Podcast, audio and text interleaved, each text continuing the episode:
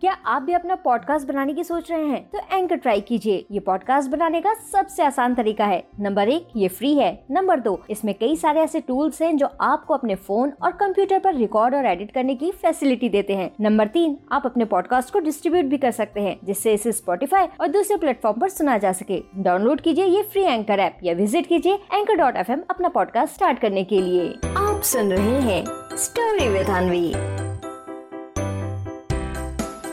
कौन बचाएगा मोंटी बंदर को? एक बार की बात है, ढोलकपुर जंगल में मोंटी बंदर बहुत खुश होते हुए ढोलकपुर पार्क गया।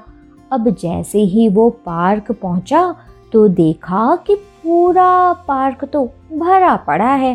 सब एक दूसरे के साथ खेल रहे हैं। फिर मोंटी बंदर इधर और उधर देखने के बाद पार्क के एकदम कोने में चला गया और अपने मन में बोला अरे यार आज तो पूरा पार्क फुल है। जैसे लग रहा है ना कि सभी को खेलना है। चलो अच्छा कोई बात नहीं है। मैं ना यहीं पर गोल गोल घूमता हूँ। बहुत मज़ा आएगा।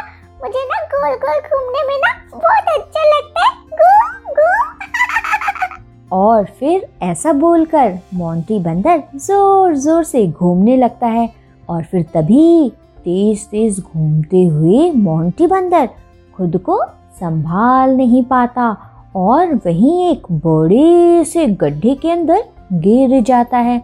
अब होल के अंदर गिरते ही पहले तो मोंटी बंदर को कुछ समझ ही नहीं आता कि अचानक ही उसके साथ हो क्या गया है। फिर जैसे ही मोंटी बंदर ये समझता है कि उसके गोल गोल घूमने से ही वो गड्ढे के अंदर चला गया है, फिर तभी वो गड्ढे से बाहर निकलने के लिए ज़ोर ज़ोर से बचाओ बचाओ चिल्लाने लगता है।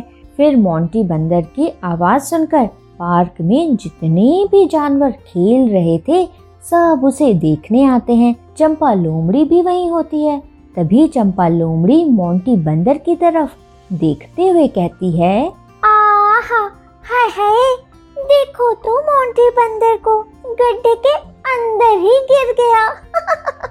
और बोल रहा है, बचाओ बचाओ। अच्छा है, वहीं रहो तुम मोंटी बंदर।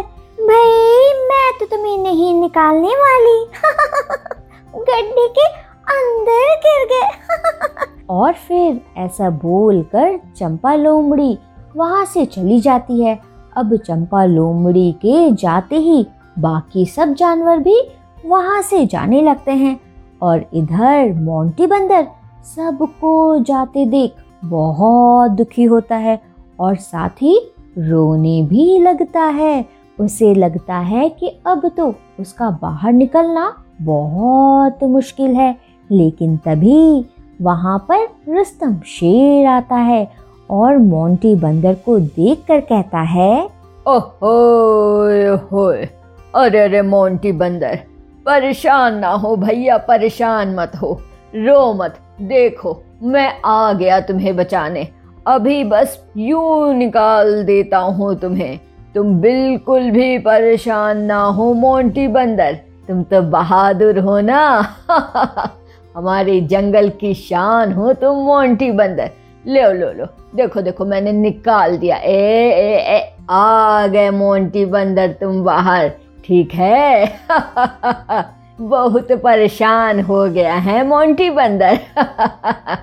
और फिर ऐसा बोलते हुए रुस्तम शेर उसे गड्ढे से बाहर निकाल देता है।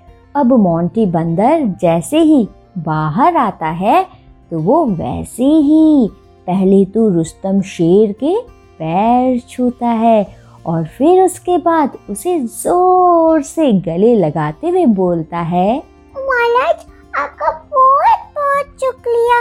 आपने मुझे बचा लिया महाराज पता है महाराज अभी ना यहाँ पर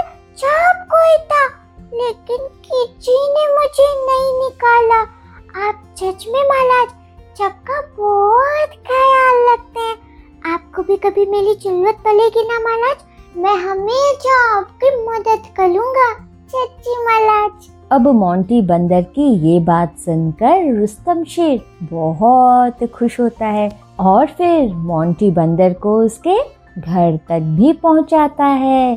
तो बच्चों, क्या सीख मिलती है हमें इस कहानी से? इस कहानी से हमें ये सीख मिलती है कि बच्चों, हमें कभी भी अपनी काइंडनेस नहीं भुलानी चाहिए समझे? आप सुन रहे थे स्टोरी विद अनवी अनवी के साथ।